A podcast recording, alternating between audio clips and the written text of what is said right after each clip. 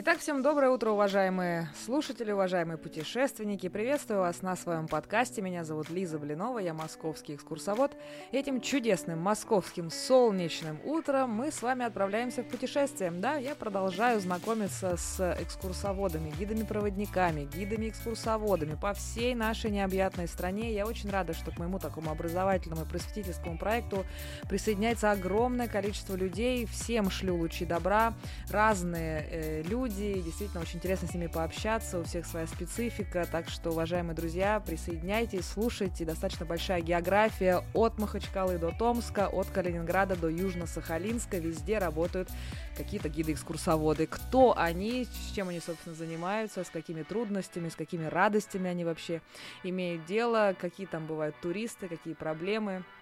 Ну и, конечно, мы всегда ищем исторические связи Москвы и вот этих вот городов. Невероятно интересно самой э, во всем этом разбираться, так что э, всем добро пожаловать. И вот сегодня по многочисленным таким заявкам к нам ко мне присоединяется Астрахань, да, э, по Волжье продолжает участвовать в моем таком проекте, и у меня сегодня в гостях экскурсовод по Астраханской области Алена Панасенко. Приветствую вас, Алена, очень приятно с вами познакомиться, и наконец-то мы с вами синхронизировались Наконец-то мы вернулись из всех наших многочисленных поездок, и сегодня можем поговорить на наши такие профессиональные темы. Добро пожаловать! Добрый день, Лиза, спасибо большое за приглашение. А, я тоже очень-очень рада, что мы смогли сконнектиться, как сейчас говорят, да, любят говорить. Абсолютно верно, полностью с вами согласна. У нас отличное настроение, улыбаемся невероятно, просто во все 64 зуба.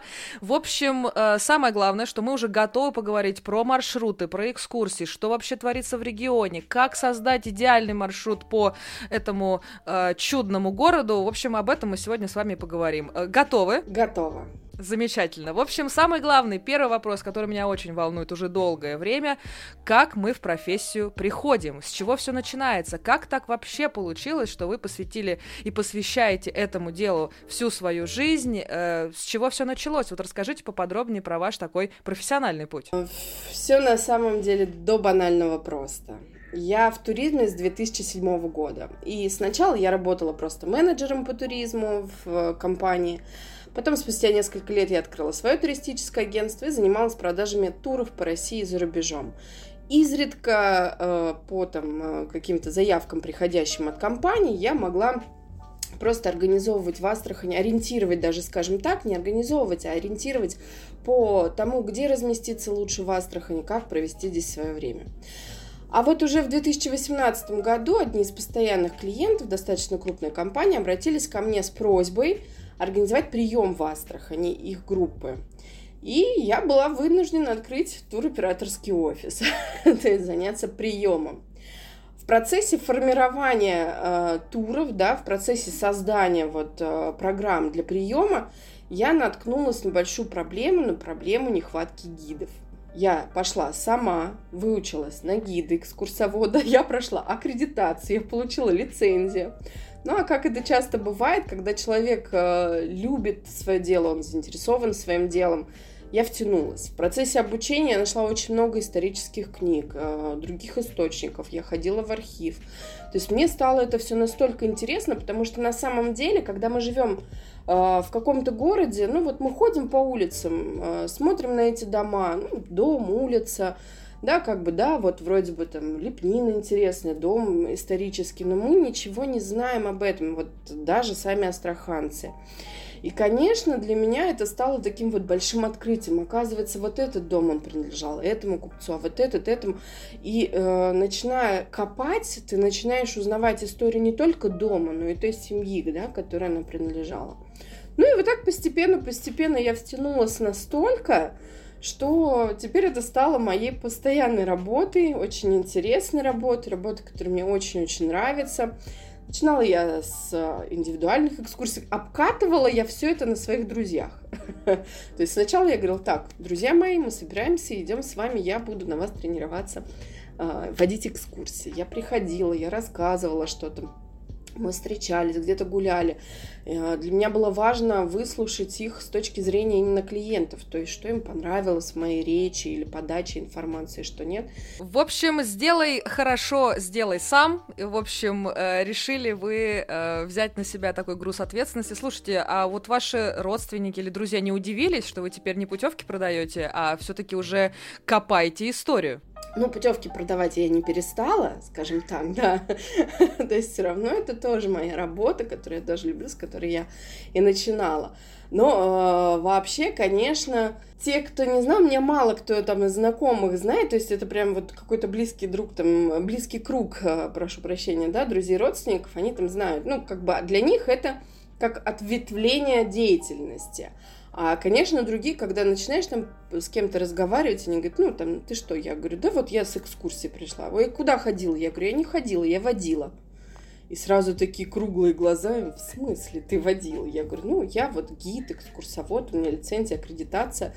Для всех это такой мини-шок, потому что э, у всех, э, ну, не у всех, нет, э, не, не так немного, да, у большинства людей у них почему-то ассоциация, что гид – это что-то очень а, возрастное, скажем так, да.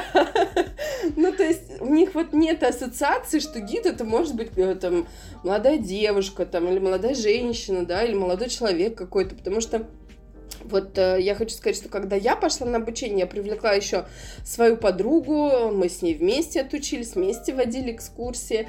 Э, и вот постепенно-постепенно так как-то я поняла, что в этой профессии очень много новых молодых лиц. Вот правда. Но все почему-то так этому удивляются. Бывало такое вот на вашем творческом и профессиональном пути, что вы понимали, это не ваше? Может быть, в какую-то другую сферу э, углубиться? Вот что-то другое вас привлекало? Правда, были тяжелые времена, скажем так. Ну, я с 2007 года в туризме, я пережила много кризисов. 10 14 года, там, э, 20 года и все такое прочее. И были моменты, когда я думала, да нет, наверное, все, наверное, надо заканчивать, потому что, ну, вот, все меняется, но я как-то не смогла этого сделать, потому что, ну, я этим живу.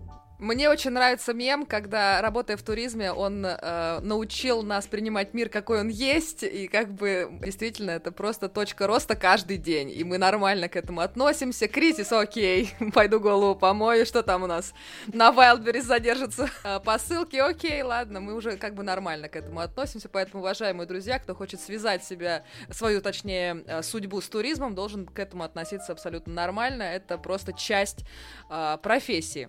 Вот как сейчас вообще ситуация в Астрахани? Много ли туристов? Тур... Я так понимаю, что турпоток э, прибавляется, сезон в самом разгаре. Вот как сейчас ваша нагрузка складывается? Я не могу сказать, что этот сезон э, сильный. Вот даже сравнивая, например, там с прошлым и позапрошлым годом, туристов было вот в относительном отрезке одинаковом времени туристов было больше. С чем связано, сложно, сложно пока сказать. Хотя, конечно, прошел только июнь месяц, это не самый показательный месяц для Астрахани, потому что у нас то жара, то мошка, то еще что-то, какие-то катаклизмы. Вот, и, конечно, будем надеяться, что июль и август отыграют нам эти цифры. Но вот, тем не менее, сравнивая там промежуток полугодовой 20 ой, прошу прощения, 21 года, 22 года, то есть они были больше нежели вот 23 год. Поэтому, да, туризм развивается, внутренний туризм развивается тоже хорошо, но вот пока во временном отрезке этого года и предыдущих двух туристов меньше. А вы имеете в виду по своей нагрузке или вообще в городе? Э, вообще в городе, потому что мы даже разговариваем с другими гидами, ну, то есть мы все равно общаемся, часто видимся. Нагрузка стала меньше. То есть, э, если раньше мы, например, там с одного теплохода могли принять 150 э, человек, то сейчас это там, ну, 100, 120, то есть как-то так. Поэтому и поток их стало меньше, ну, то есть не говоря там только о теплоходах, да, опять же, я говорю о наверное, экскурсиях сейчас по городу, потому что, конечно, с теплохода всегда есть еще и на область экскурсии там и так далее, да, но тем не менее вот в массовом таком числе в этом году туристов меньше, нагрузка на гидов меньше, то есть мы все готовились к тому, что в этом году мы будем э, там на улице бесконечно с утра до вечера каждый день, но нет. Слушайте, ну вообще сезон он как-то э, по-другому в Астрахани строится, вот из-за погоды, что в какой-то момент безумно жарко. Вот можете нашим слушателям пояснить, вот э, когда идеальная э, погода, время для посещения города, а когда вот это, с этим делом надо э, повременить? У нас считается, что в Астрахани климат э, умеренно континентальный. Но это все враки. Климат в Астрахани, он такой резко континентальный, я бы сказал. Вы никогда не угадаете с погодой. Я могу сказать, что да, у нас летний сезон, когда июнь, июль, август, это традиционно жарко, но все познается в сравнении. Сейчас у нас был очень холодный июнь. То есть я могу сказать, что мы э, температура воздуха не поднималась там выше 33 градусов. То есть для нас, астраханцев, это очень холодно. Это холодный июнь? Холодный июнь, правда. Все говорят, июнь в этом году у нас холодный. И даже сейчас, в июле, то есть сегодня у нас там всего 35 градусов. То есть это еще прям вот очень-очень даже ничего. Все очень по-разному. То есть мы в плюс 30 э, ходим по улицам, хорошо, нам прохладно, мы там, да, как бы в кондиционер не включаем, там гуляем, все прекрасно. А для тех, кто, например, приехал там из Питера или из Сибири откуда-то, да, то есть для них это все это жарко, это трудно, это тяжело. Нужно учитывать в любом случае, что самый жаркий месяц это, конечно, традиционно июль. Но я еще раз говорю, у нас бывают и циклоны, и какие-то, да, вот аномалии с а, погодой, с природой и так далее. И бывает, что в июле будет плюс там 27-30, и бывает, что в июне уже бывает плюс 45. То есть что нужно учитывать э, по, э, по городу, вот проводя экскурсии? Вот погоду, да, какая-то машка у вас тоже есть, э, вот тоже где-то я слышала. Вот что еще важно, вот какие вот такие моменты нужно учитывать при проведении экскурсий? Машка это очень сезонно. Это когда начинают спускать э, воду с Волгоградской ГРС, да, то есть как бы к нам она приходит, у нас она стоит, потом у нас уходит вода. И вот этот вот период, там, три недели, когда есть мошка. Обычно это с конца мая до середины июня. Не самое комфортное, скажем так, э, время для пребывания на улице. Хотя в городе ее значительно меньше, чем в области. Ну, прям сильно значительно меньше.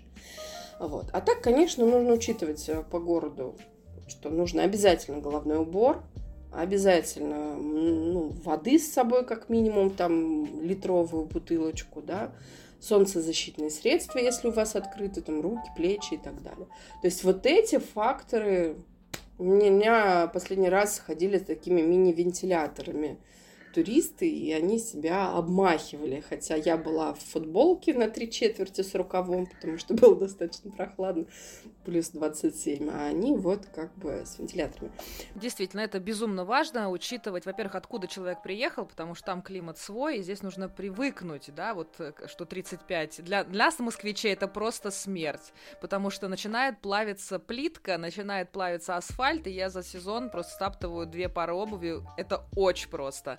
Вот, но э, давайте мы вот как-то здесь вот эту часть немножко подытожим про хороших экскурсоводов. Вот что действительно важно, э, какие качества должны э, присутствовать у хорошего экскурсовода по Астрахани и области? Мне кажется, что хороший экскурсовод, хорошая экскурсия это то, что оставляет сладкое послевкусие, да, и надолго остается в памяти туристов. Вот это зажечь, надо уметь зажигать. Понятно, что публика, ну, невероятно разная. И там с индивидуалами работать проще, ты их понимаешь сразу там 2-3 человека. А когда это, например, большая группа, там 30-50 человек, да ты, ну, не сможешь подстроиться под всех чисто вот морально и физически. Но нужно суметь настроиться на группу как бы ни прошел твой день, как бы ни прошли там твои предыдущие экскурсии, что бы ни, ни, ни началось, ты должен зажечь публику. Говоря о разной аудитории, конечно, в Астрахань едут э, со всей России. Действительно, э, очень интересный регион, э, богатая история, интересная гастрономия. В общем, действительно, есть разные такие э, моменты. Ну и, конечно же, это теплоходы, да, вот так мельком вы сказали по этому поводу. Вот э, работая с этой публикой, что самое главное помнить? У меня, например, там в мае была группа, мы ездили в Дельту, у нас была программа бердинга, мы ездили в Дельту, они на лодках выезжали, птиц смотрели. Это был как раз сезон для, когда птицы прилетают на гнездование, да. Мы, это была небольшая абсолютно группа, тоже с теплохода.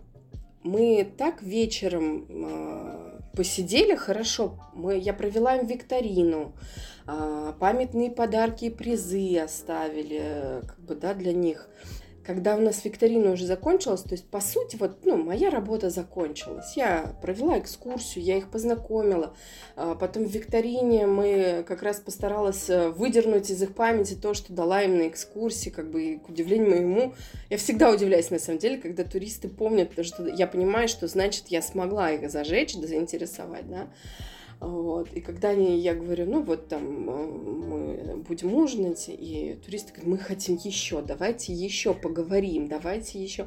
И мы там в 7 часов вечера у нас закончилась викторина, мы еще до 10 часов вечера просто сидели, разговаривали. А, при том, что мы не разговаривали там, а как у вас жизнь, да, мы разговаривали про город, про область, про историю, то есть про, про программы. И это было интересно. А, другая группа, вот буквально там тоже неделю назад, которая приезжала, и тоже теплоходные, они с жадностью слушали всю информацию, которую я им давала. А, очень интересно. Они с удовольствием выходили, заходили из автобуса, когда я говорила, если вы хотите, давайте выйдем, вот здесь остановимся, посмотрим, тут остановимся. И несмотря на то, что было достаточно тепло для них, они все, все с удовольствием выходили, все смотрели.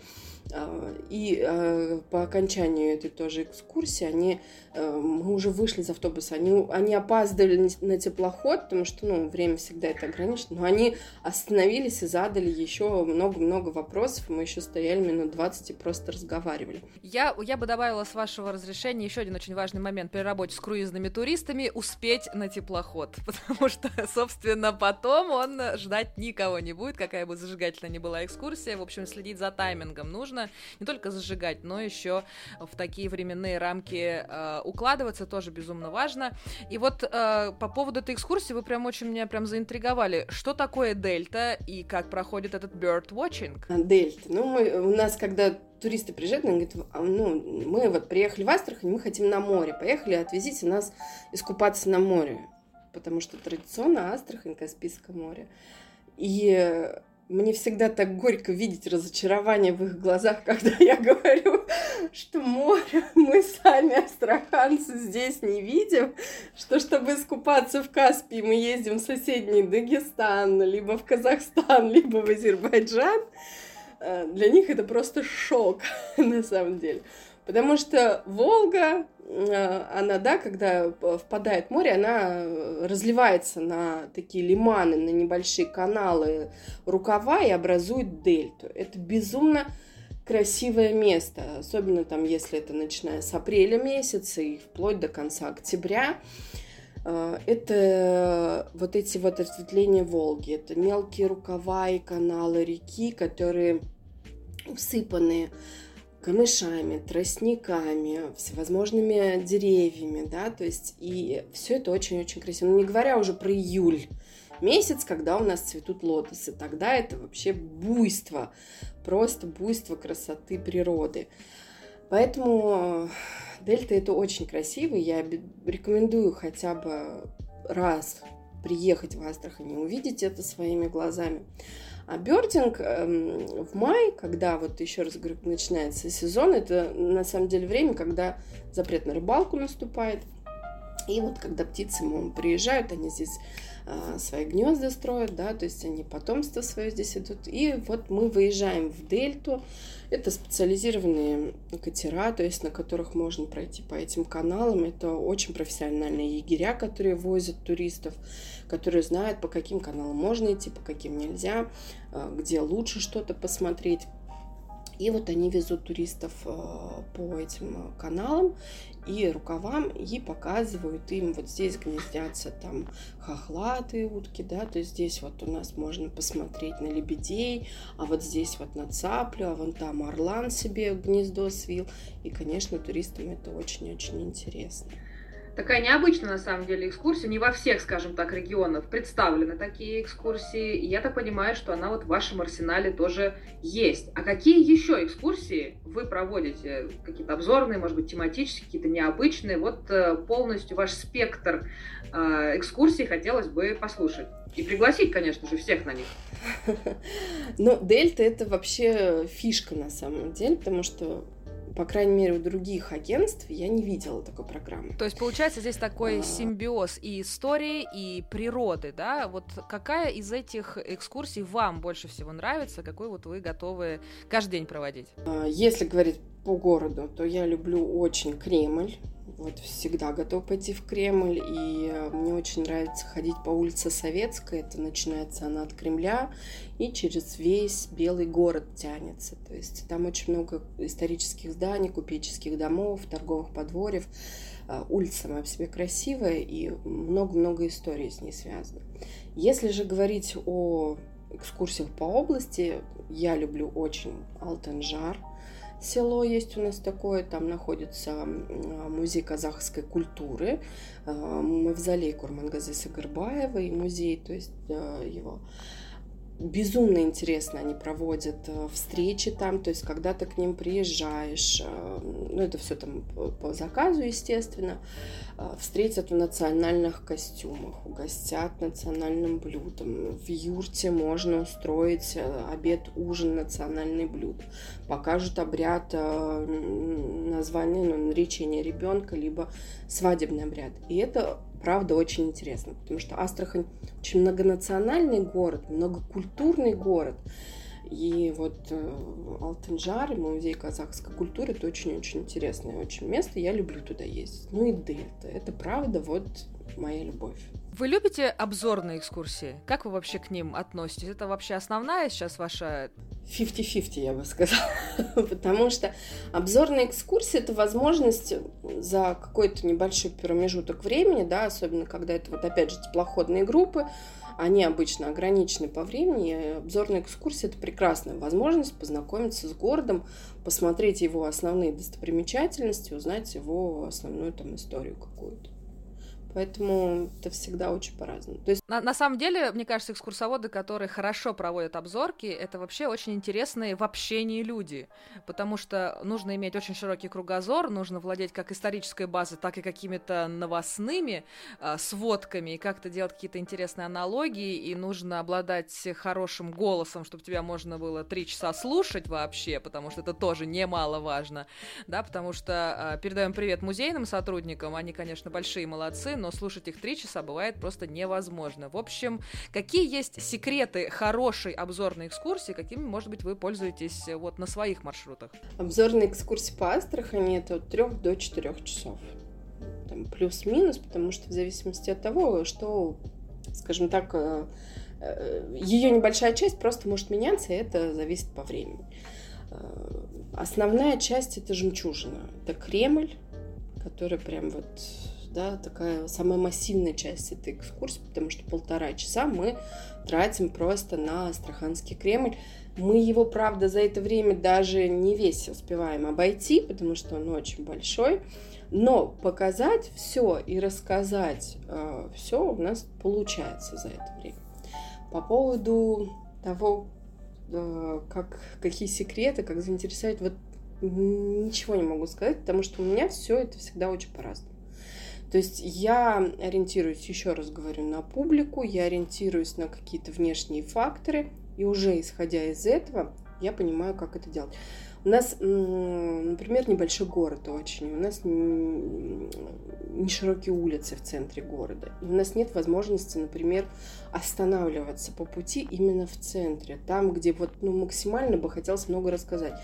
И ты все равно в какие-то моменты ты понимаешь, что вот если я сейчас расскажу про вот это на 10 секунд больше, то вот это с левой стороны здания мы не посмотрим. И иногда приходится вот эти моменты тоже учитывать. То есть ты понимаешь, ну ладно, я сегодня вот про это только скажу, что вот оно вот в таком-то году построено, да, было там э, таким-то архитектором. А вот про это я расскажу, что здесь еще и происходило, помимо того, когда его построили. И вот эти вот факторы, они тоже влияют, конечно, на то, как тебя слушают, наверное, на то, как тебя воспринимают. Поэтому всегда идем, подстраиваемся в моменте. В моменте, это правда. Слушайте, а по Астрахани лучше на авто или лучше пешком? Вот если у вас есть время, лучше пешком. Ну, потому что мы придем в Кремль однозначно, и мы там с вами полтора часа два походим. И я бы, например, повела бы, опять же, по той же улице Советской, прогулялась бы по улице Кирова, вот по именно белой части города, по улице Ахматовской, по там, Ладарского и так далее. То есть, э, но это время. Если это автобусная экскурсия, авто, автобус, это не важно, да, то есть мы этого не увидим центра, мы его просто объедем, мы там увидим какие-то основные здания, вы познакомитесь с городом, вы его увидите. Но вот чтобы его прочувствовать, ощутить его на вкус, как я говорю, а, потому что у нас все равно Астрахань, она еще такая вкусовая, да, то есть у нас ассоциация это арбузы, рыба, там томаты и так далее. Так вот, чтобы ощутить город на вкус, по нему нужно походить пешком. Во время обзорных экскурсий бывает, что какие-то есть препятствия в транспортном плане. И нужно обязательно экскурсоводу иметь какие-то дополнительные, как я говорю, треки. Вот о каких э, вещах вы начинаете рассказывать, когда вы понимаете, что трафик преподносит нам сегодня сюрпризы, она никуда не двигается, светофор не загорается, какие-то перекрытия. В общем, какие темы вы затрагиваете? Я радуюсь, я радуюсь, потому что я могу еще больше рассказать.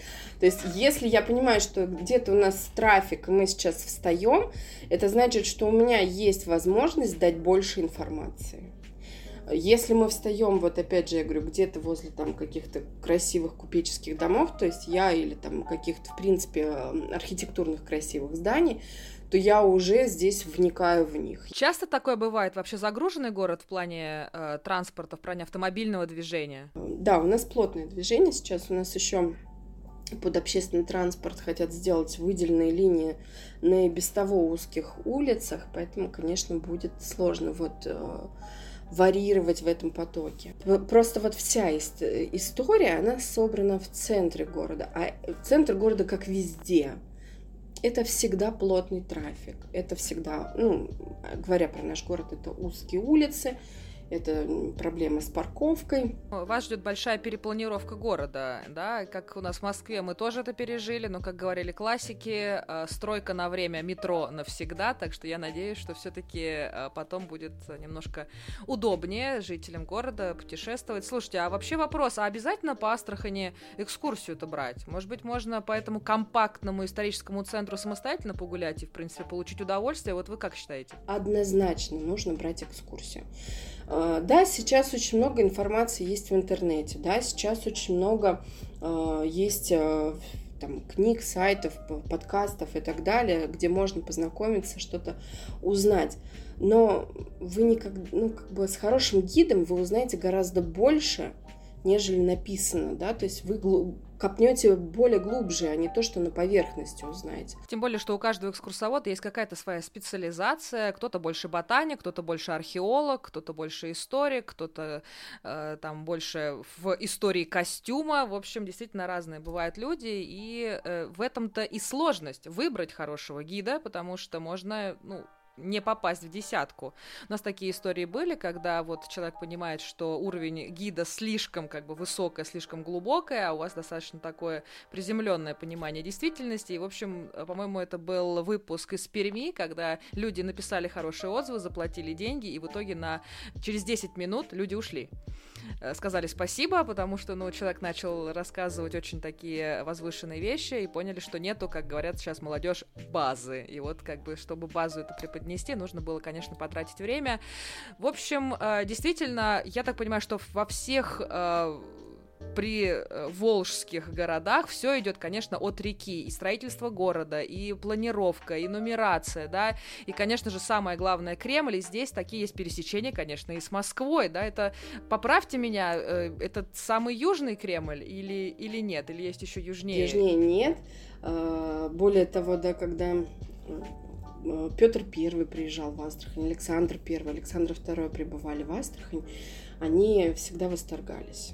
Они всегда восторгались городом. Петр I вообще часто, он говорил, это э, Волжская Венеция он называл Астрахань, э, потому что было много каналов. У нас э, даже была такой, был такой исторический момент, когда считали, что Астрахань стоит на островах. На самом деле нет, просто у нас по городу идут каналы, что нам очень нравится, потому что мы любим этим пользоваться, скажем так. Вот. Астраханский Кремль очень интересное место. Вот, кстати, Э, у нас есть, например, лобное место, э, которое соединен Успенский собор, и от Успенского собора у нас идет лобное место такое, которое ну, с выходом уже на основную площадку Кремля. Вот такое лобное место, которое соединено с собором, есть только в Астрахани и в Москве. То есть вот больше нигде этого исторически ну, не осталось. И самый красивый, такой он очень нарядный. И вы еще говорили, что есть белый город. У нас тоже вообще-то есть белый город, сложенный из белого известняка. Вот какая это часть города? Вот познакомьте э, вот, это, вот с этой частью тех, кто в Астрахани ни разу не был и хочет также оказаться в этом белом городе. Что это за район? Ну, район Белого города — это исторически часть, скажем так, застенок да, который, э, когда Кремль построили, а Кремль он у нас форму прямоугольного треугольника имеет, и вот от него начали возводить стены, то есть выстраивать город уже. Белый город – это улица Советская, он начинался, вот еще раз говорю, это начинается от э, Кремля, и вплоть до улицы Михаила Аладдина. То есть до этого от Михаила Аладдина начинался уже земляной город. Э, начинается земля, как известно, от Кремля, как говорили классики.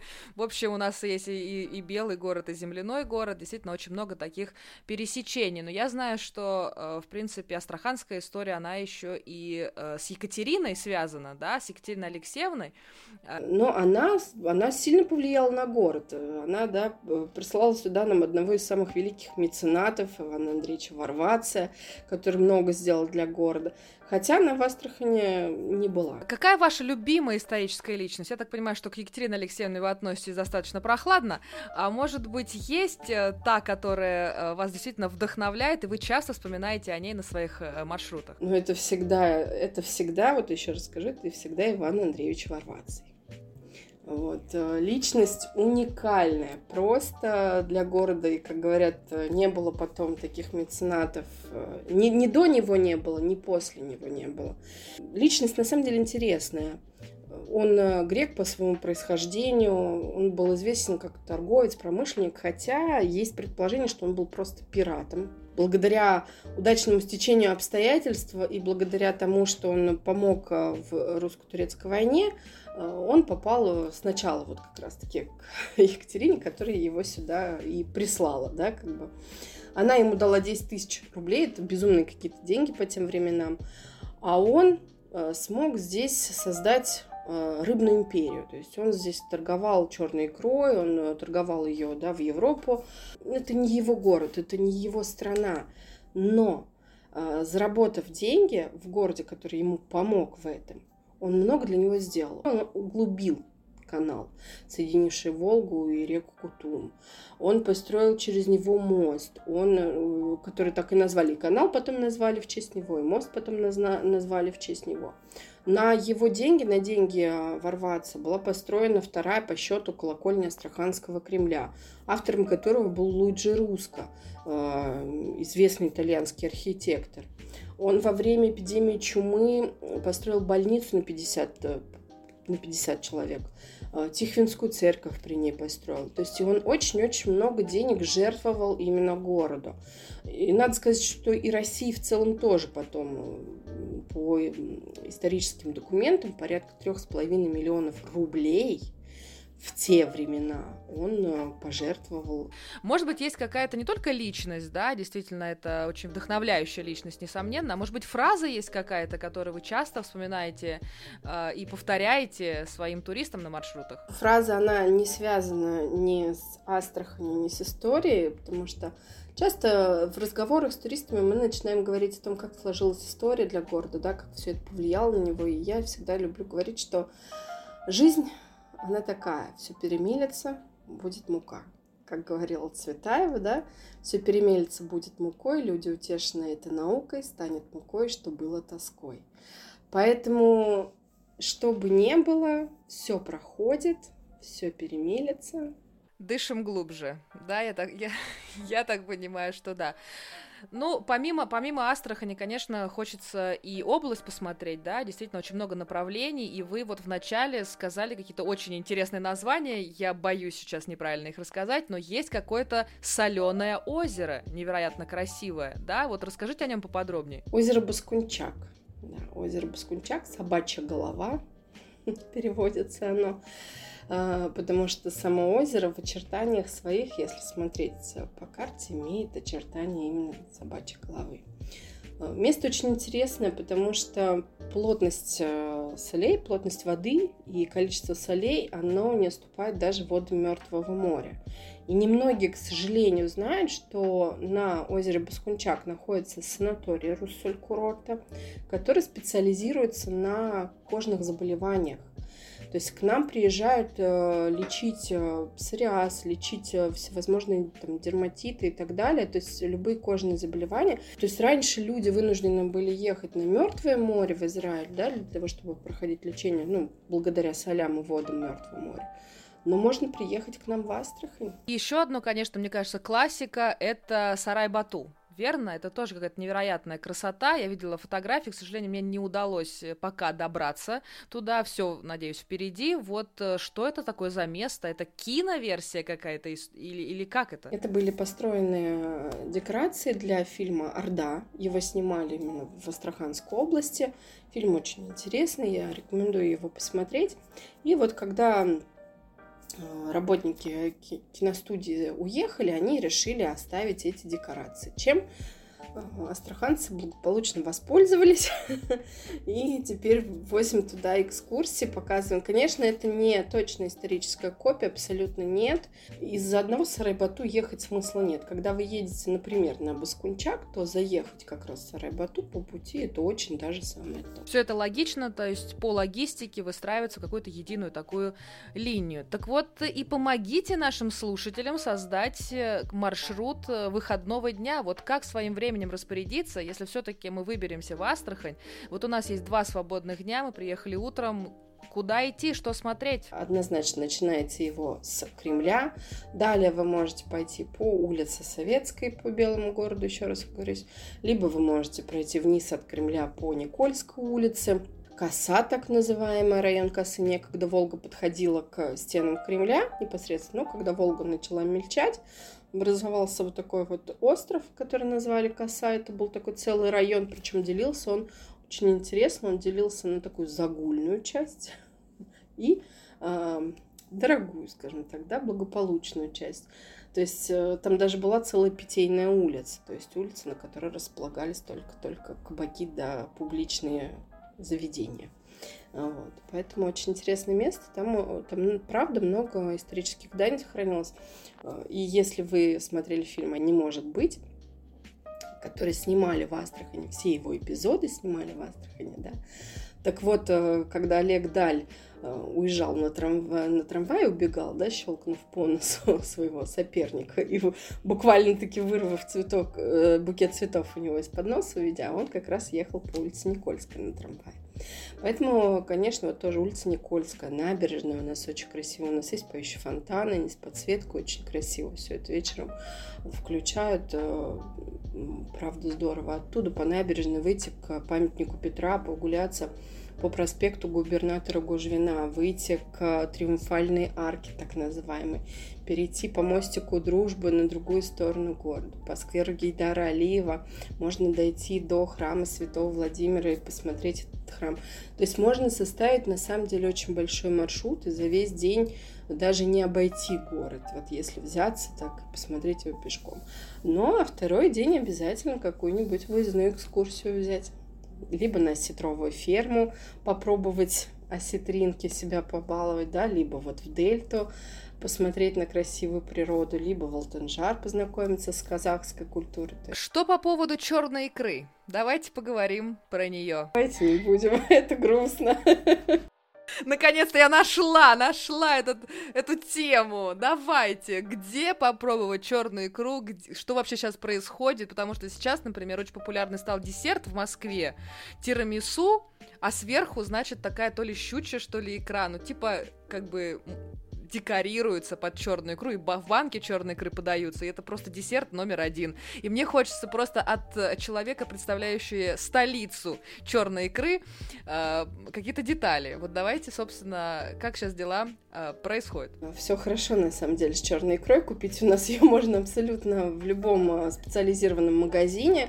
Другой вопрос, что мы всегда, конечно, стараемся рекомендовать туристам э, ну, в проверенных местах, скажем так, брать. То есть у нас есть фирменные магазины определенных компаний, куда вот спокойной душой и чистой совестью можно отправиться за покупкой черной икры. На сетровой ферме это вообще естественно, да, потому что она будет максимально свежей. В мае как раз идет сбор черной икры, то есть когда доют рыбу, это, естественно, прижизненным путем ее добывают. Дойка идет вот именно в мае сейчас, как э, прошла, вернее, именно в мае, поэтому вот сейчас самая-самая такая хорошая свежая икра. Ценник уже, конечно, здесь очень-очень разный. Понятно, почему это больная тема? Знаете, как говорят астраханцы, деньги не едят потому что стоимость икры такая, что э, ну, мы не можем себе позволить ее там ну, как-то вот так, как, как это было раньше.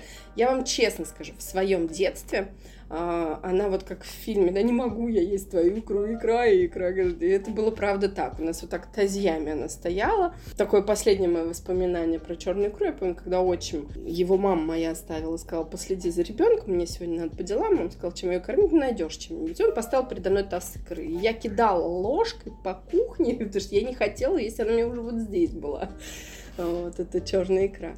Если я не ошибаюсь, э, по-моему, 45 тысяч, от 40 до 45 тысяч это за 500 граммовую банку.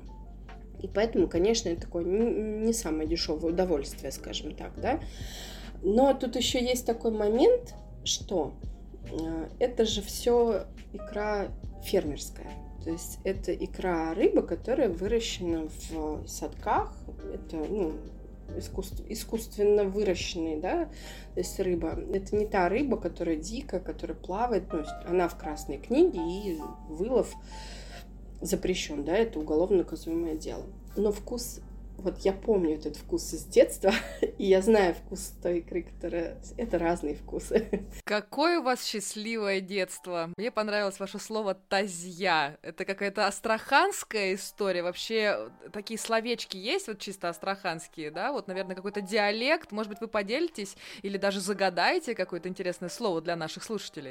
Есть, есть, безусловно. Свойства региона. Опять же, мы многонациональный город, и каждая национальности она привносит какие-то свои вкусовые словечки. У нас есть слово «карга». Какая-то старуха. Ворона. Вот все называют ворона вороной, мы называем карга. Э, чисто астраханская, куда бы вы ни пришли, если что-то вы спросите, чего нет в наличии, вам скажут, у нас этого нету. Когда мои друзья москвичи однажды, приехав, э, мы сидели в ресторане, они заказывали что-то, и официант говорит, у нас нету. Говорит, в смысле нету? Ну нету у нас. Ну в смысле нету? Нету или нету? То есть мы долго вот этот момент очень улавливали то вот это протяжное не нет четко, нету. То есть это вот чисто тоже такой астраханский момент. Ну, я думаю, что рундук это крыльцо, да, то есть, ну, это я не могу сказать, что это прям чисто астраханское слово, оно просто, наверное, еще не потеряло своего потребления в нашем городе. А так, э, Это такой маленький, наверное, секретик, а я всегда об этом на экскурсиях каких-то вот таких моментах рассказываю. Слушайте, а, на самом деле очень много стереотипов про Астрахань. Я почему э, черную икру э, затронул, потому что совсем недавно мы общались с экскурсоводом из Южно-Сахалинска, и у них такая есть супер история, что у них красная икра, да, просто доставляется туристам в отеле. Звонишь в магазин и говоришь, мне нужно, значит, 15 фалангов краба, и все в термопакеты, и мы завтра улетаем. Представляете, им доставляют. Вот такие вот есть услуги услуги. Я поэтому спрашиваю, а что с черной икрой творится в Астрахани? В общем, тоже было очень интересно. Но все говорят, что в Астрахани только икра, но еще и раки. И вообще только рыбалка и раки.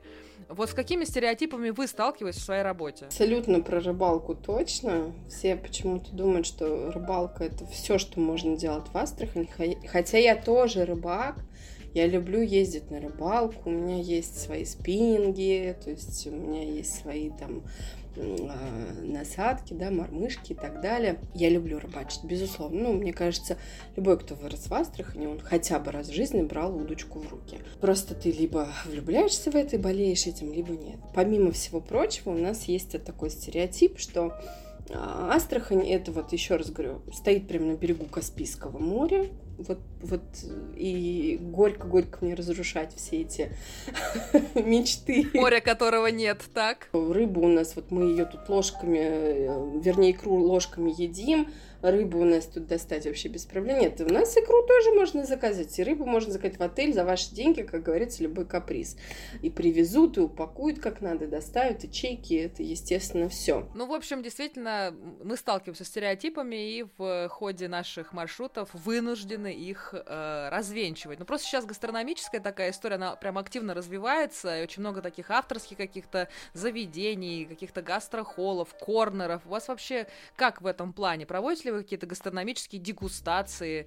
Когда меня туристы спрашивают, а вот какое традиционное астраханское блюдо? Вот правда, я не могу, я теряюсь, я не могу сказать, потому что у нас настолько смешанный город, что у нас, я не могу сказать, что вот это только в Астрахани. Ну, нет. Хотя моченые арбузы, если кто-то знает, что это такое, начали делать в Астрахани, но ну, как бы потом это уже подхватили, поэтому я не могу сказать, что это прямо тради традиционно астраханский. Были на вашем э, пути сложные туристы, которые вот э, задавали много вопросов, э, были недовольны, капризничали. Вот как вы боролись? Я думаю, что ответ на этот вопрос однозначно да, потому что мы все-таки практикующие экскурсоводы и всяких бабы йог огромное количество бывает. Но как вы справляетесь с такими тяжелыми туристами? И, может быть, есть какие-то секреты взаимодействия? Я всегда стараюсь идти на диалог. То есть, если я понимаю, что есть вот недовольный турист, если если это, допустим, какая-то групповая программа, это будет всегда такой человек хотя бы один, которому и погода не такая, и там, я не знаю, цвет автобуса не такой. У нас были такие вот туристы, которые говорили, я не хочу ехать на этом автобусе, он мне по карме, по цвету не подходит. Ну, то есть мне очень нравится фраза «хочешь быть услышанным, говори». Я не могу додумывать, там, что у вас э, настроение или не настроение или так далее. Скажите мне об этом. То есть я всегда поговорю, и я всегда постараюсь найти как бы, да, компромисс какой-то. А, да, не все автобусы подходят по цвету и по карме. Это действительно что-то новенькое. Я такое еще не слышала. Действительно уникально. И, конечно, Алена, всех очень интересует ваше любимое место в этом огромном городе. А, куда вам приятно а, приходить? Где вы нормализуете свое состояние и восстанавливаете свое ментальное здоровье? Вот расскажите, собственно, о нем поподробнее. У меня два таких места силы, скажем так. Это есть очень любимый мной особняк, э, особняк семьи Шарлау. Точнее, это была фабрика шоколада и конфет торгового дома Шарлау и сыновья. Это очень красивое двухэтажное здание, но с... Э, первый этаж у него, это известная в городе кондитерская тогда занимала, второй этаж, верхний этаж, это были квартиры хозяев. А, здание само по себе, правда, очень интересное. Оно с угловой квадратной башней, на башне смотровая площадка. Оно такое в стиле эклектичного неоренессанса, я бы даже сказала. Оно с очень красивыми э, украшениями раковинами, пилястрами, гирляндами.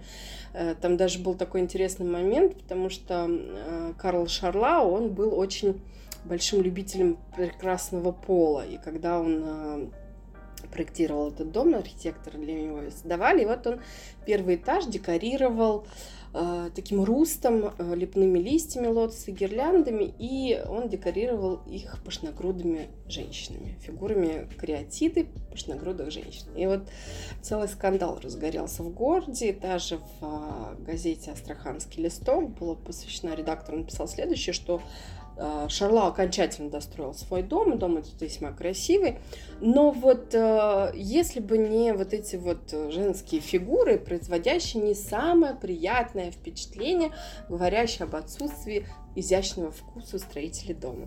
И когда я потом выяснила, что все это делалось по заказу Шарлау, то есть это не просто архитектор так придумал, сам Шарлау заказал, тут же выпустили статью с извинениями, да, что, простите, пожалуйста, мы вас не так поняли.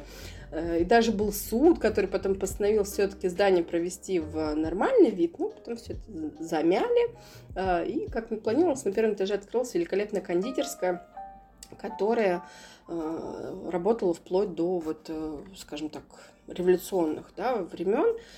Позднее там потом, на самом деле, были и столовая, и хлебопекарня и так далее, но, тем не менее, уже больше 20 лет там находится прекрасное кафе, и собственники этого здания, они сохранили не только экстерьер, они смогли сохранить и внутреннее э, убранство, очень такое как бы красиво вписав в современный интерьер это. И вот я очень люблю там находиться, я люблю прийти туда после экскурсии, сесть в столик у большого окна, там очень большие окна, такие витринные, э, взять чашечку чая, любимый десертик и вот сидеть и наблюдать за проходящими, бегущими людьми. А второе мое любимое место – это Варвацевский канал. Я очень люблю воду, вод, вода это моя стихия. И вот я люблю на САПе по Варвацевскому каналу плавать. То есть вот мне это очень нравится. Я получаю истинное удовольствие, когда я плаваю на САПе по Варвацевскому каналу. Я вижу город с воды, район. Это я там живу просто рядышком, мне вообще удобно.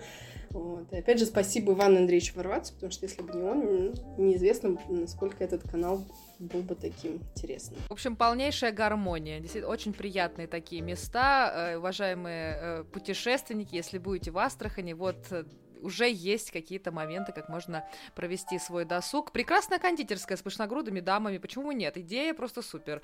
Мне кажется, в каждом городе есть, во-первых, э, дома с кариатидами, или дома с атлантами, или с э, гераклами и так далее. В общем, всегда эти дома привлекают внимание, такие они особые всегда, или на карточках, да, таких открытках они всегда появляются. В общем, очень приятные глазу э, здания. Вот на этой такой прекрасной, сладкой ноте, да, Алена, я благодарю вас за такую чудную беседу. Мне было очень приятно поговорить про этот город. Э, очень так много я для себя открыла. Очень хочется, конечно, посетить снова, прийти снова на теплоходе. Именно теплоход связал нас, именно так мы друг друга нашли. Это просто замечательно. Передаем огромный привет э, компании Волга-Волга. Волга-Волга. Действительно, чудесные ребята работают, заряженные, с искрой в глазах. И, в общем, благодаря им мы знакомимся с новыми для себя людьми. Алена, спасибо вам еще раз огромное. Я желаю вам высокого сезона, без мошкары, теплых ног, э, прекрасных маршрутов, адекватных туристов, и чтобы все было хорошо. Спасибо. Спасибо большое, Лиза, мне тоже очень было приятно. Спасибо огромное. И до новых встреч!